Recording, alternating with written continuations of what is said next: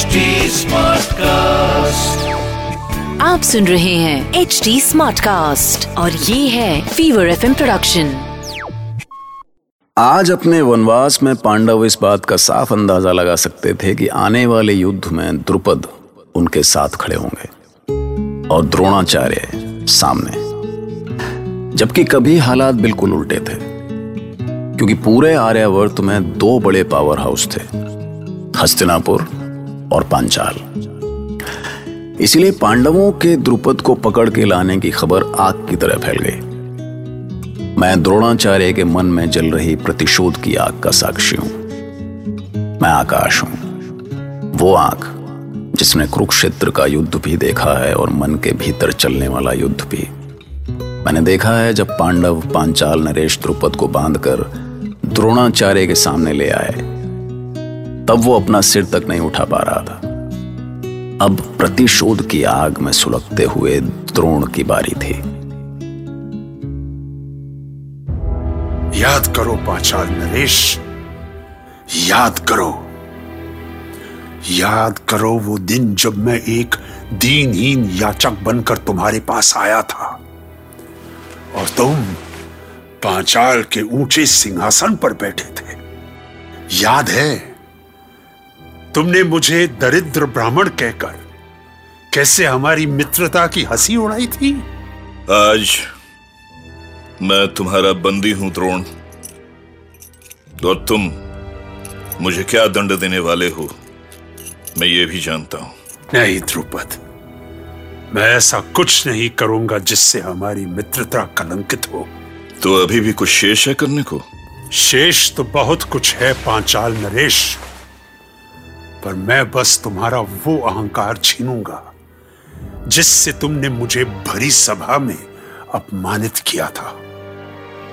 तुम्हारे धन वैभव ने ही हमारे बीच दीवार खड़ी की है ना? तो आज मैं उस दीवार को ही गिरा दूँगा।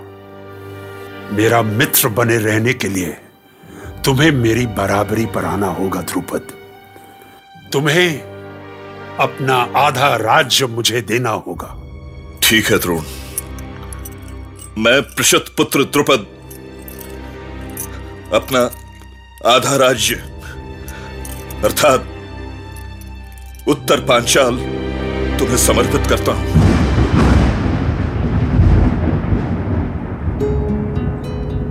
अब अगर स्वाभिमान ही चला जाए तो इंसान इंसान कहाँ रह जाता? द्रुपद ने न केवल आधा पांचाल खोया, अपना स्वाभिमान भी खो दिया। द्रोण के हाथों हुए इस अपमान ने उसे पागल सा कर दिया।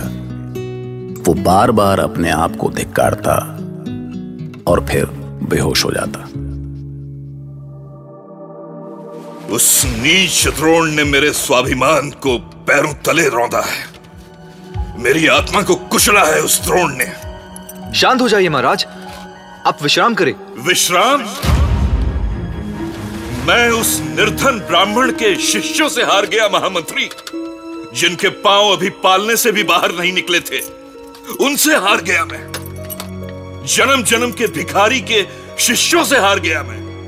धिक्कार है मुझे, धिक्कार है, धिक्कार। हे ईश्वर, महाराज फिर मूर्छित हो गए। कोई जल जल लाओ कोई।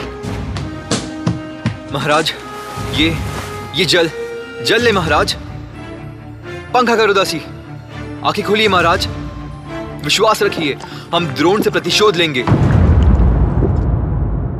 कहाँ है? कहाँ है वो? कहाँ है? कौन? आप किसे ढूंढ रहे हैं महाराज? वही जो मुझसे भिक्षा मांगने आया था। कहा गया वो दुष्ट ब्राह्मण? ये क्या कह रहे हैं महाराज? यहाँ तो कोई नहीं आया।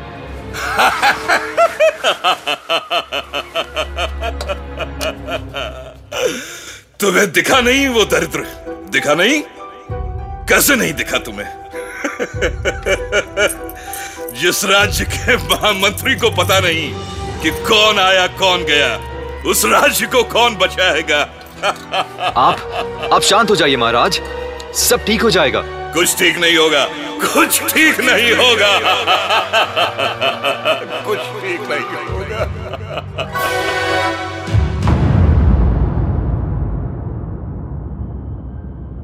अनर्थ कर दिया आपने आचार्य। अनर्थ कर दिया। परंतु ऐसा क्या हो गया पितामा आप ऐसा क्यों सोच रहे हैं? मैंने आपको कुमारों की शिक्षा के लिए रखा था आचार्य। किंतु आपने अपने शिष्यों को हथियार बना दिया। पांचाल राज से अपने व्यक्तिगत बैर को हस्तिनापुर तक ले आए आप। आपने अपने शिष्यों से गुरु दक्षिणा मांगी और उन्होंने अपने प्राणों पे खेल के दक्षिणा दी भी। किंतु क्या आपने एक बार भी विचार किया कि इसके बाद क्या होगा? मैंने जो भी किया पितामह एक आचार्य के रूप में ही किया। असत्य। असत्य है ये। जिस हस्तनापुर को मैंने अपने रक्त से सींचा जिसके लिए अपना सर्वस्व न्योछावर कर दिया आज वही हस्तनापुर युद्ध का अखाड़ा बन गया। भाई भाई का शत्रु हो गया। किंतु मैंने ऐसा कुछ नहीं किया पितामह। क्या द्रुपद हमारे पुत्रों के उस दुस्साहस को भूल जाएगा? क्या वो हस्तनापुर से प्रतिशोध नहीं लेगा? और क्या इसके बाद कौरव और पांडव कभी एक हो सकेंगे? ये तो भविष्य ही तय करेगा पितामह। तय हो चुका है आचार्य। तय हो चुका है। यदि पांचाल नरेश का यह अपमान महायुद्ध लेकर आया तो इसके कारण केवल आप होंगे।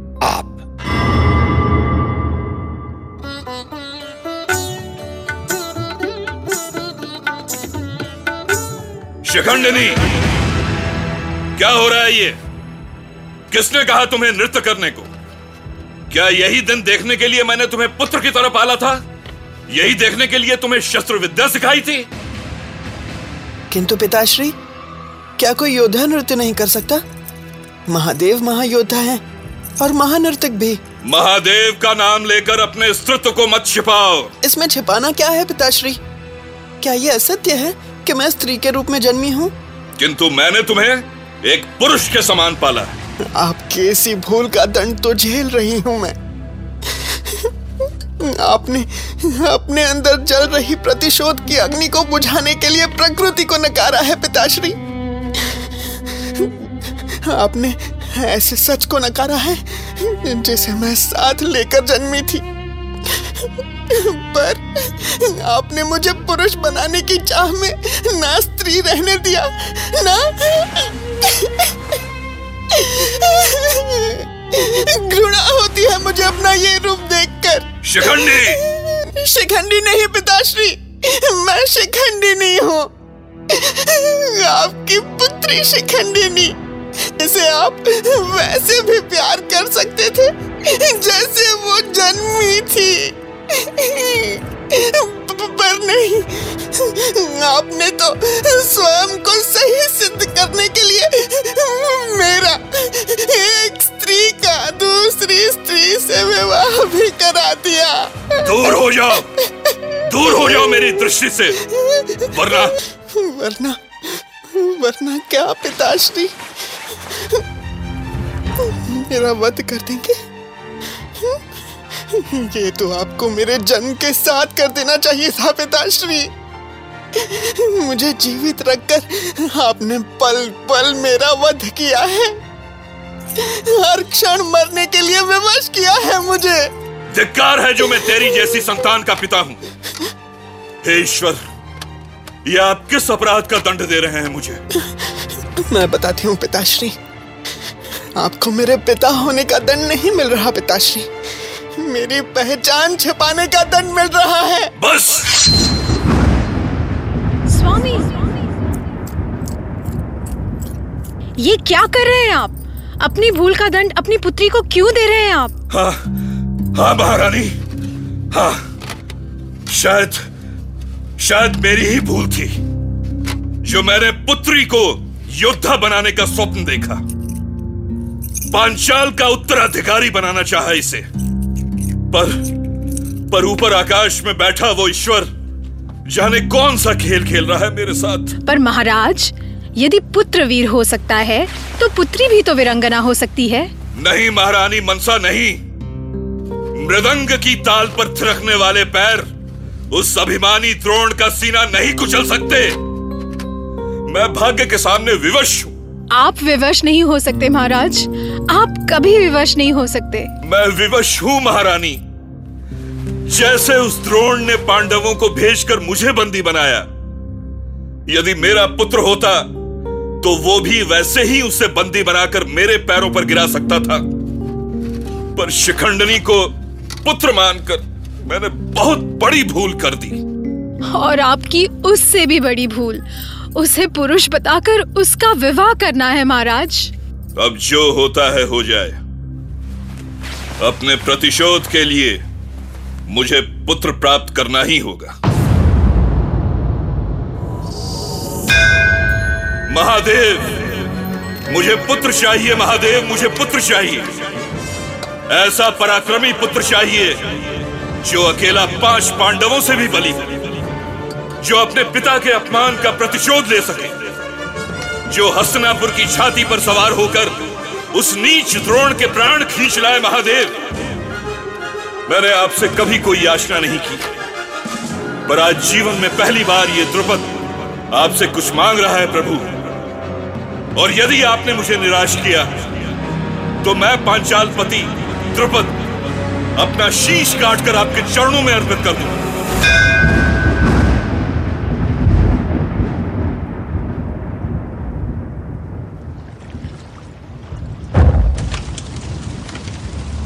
ये कैसा दुर्भाग्य है मेरा महादेव, कैसा दुर्भाग्य है। मैं पिछले जन्म में अंबा बनकर भीष्म के हाथों अपमानित हुई और जब मैंने आपसे एक और जन्म की इच्छा की कि मैं भीष्म से अपने उस अपमान का प्रतिशोध ले सकूँ तो आपने मुझे ये शरीर दिया, जिसे जिसे सबसे बस अपमान ही अपमान मिला। पिता से अपमान, पत्नी से अपमान, सारे संसार से अपमान। स्त्री के शरीर में अपमान की जीती जागती प्रतिमूर्ति बना दिया है आपने मुझे।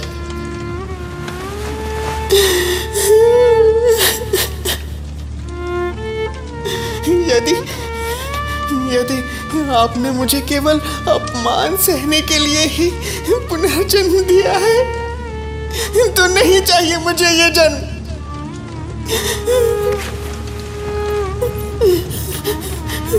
मैं इस चिता पे आज आज इस जीवन का अंत कर दूँगी।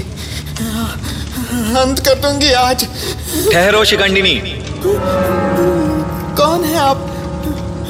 क्यों आए हैं यहाँ? अब और कौन सा अपमान देने आए हैं? मैं यक्ष हूँ। मैं तुम्हें इस बार बार के अपमान से उबारने आया हूँ। नहीं यक्षराज। अब मुझे इस संसार से कुछ नहीं चाहिए। किसी से कुछ नहीं चाहिए मुझे। ये प्रश्न अपनी आत्मा से पूछो शिखंडिनी क्या सचमुच तुम्हें कुछ नहीं चाहिए?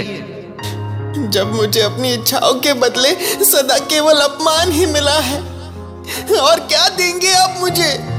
फिर से अपमान सहने के लिए एक और जन्म? नहीं तुम्हें मिली अब तक की सारी पीड़ा से उबार सकता हूँ मैं। महादेव की कृपा से मैं तुम्हें शिखंडिनी से शिखंडी बना सकता हूँ। इस स्त्री शरीर के स्थान पर पुरुष शरीर दे सकता हूँ मैं। और पुरुष का शरीर पाकर क्या मिलेगा मुझे? उन सारी पीड़ाओं का अंत जो अब तक तुम्हें मिली है। अब निर्णय तुम्हें करना है कि तुम्हें शिखंडिनी से शिखंडी बनकर अपना प्रण पूरा करना है या अनंत पीड़ा सहते हुए चिता पर चढ़ना है। ठीक है जब आज तक मैंने केवल छल ही पाया है तो एक छल और सही। यक्षराज मैं शिखंडिनी से शिखंडी बनने के लिए तैयार हूँ। ठीक है अपनी आँखें बंद करके महादेव का ध्यान करो। ओम नमः शिवाय।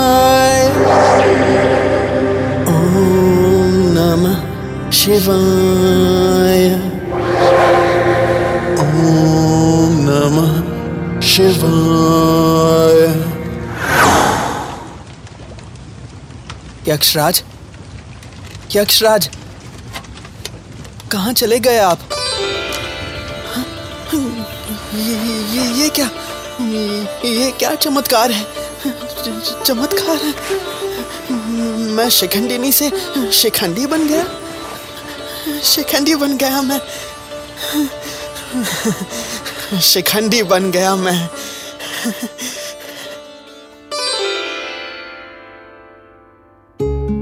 और इस तरह शिखंडिनी शिखंडी तो बन गया।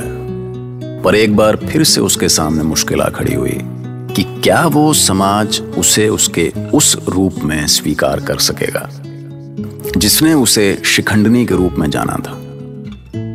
और फिर यह भी कि उसको पांचाल छोड़े हुए बरसों हो चुके थे। तब तक पांचाल में न जाने क्या क्या हो चुका था। क्या है कि ये जेंडर है तो बड़ी मामूली सी चीज़। एक्स और वाई क्रोमोजोम्स का खेल है बस। पर कभी कभी ये खेल इतना उलझ जाता है कि लगता है इस दुनिया में इससे बड़ी मुश्किल कोई है ही नहीं। नहीं, सोच के देखिए आप।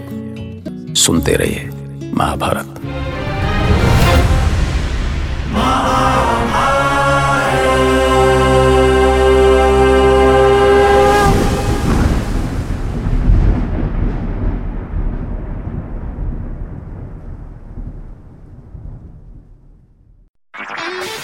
सुन रहे हैं एच डी स्मार्ट कास्ट और ये था Fever FM production H smart Smartcast.